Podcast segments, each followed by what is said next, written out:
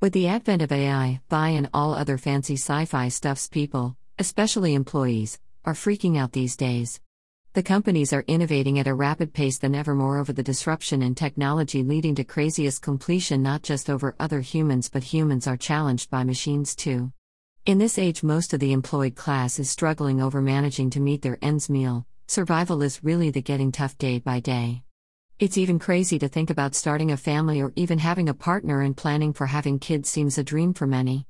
My take on this it's really important about thinking about survival in today's age than to predict the future, as we already know jobs are in danger and future belongs to the machine age. It's vital to improving our skill sets and strive towards the best than planning for marriages and kids.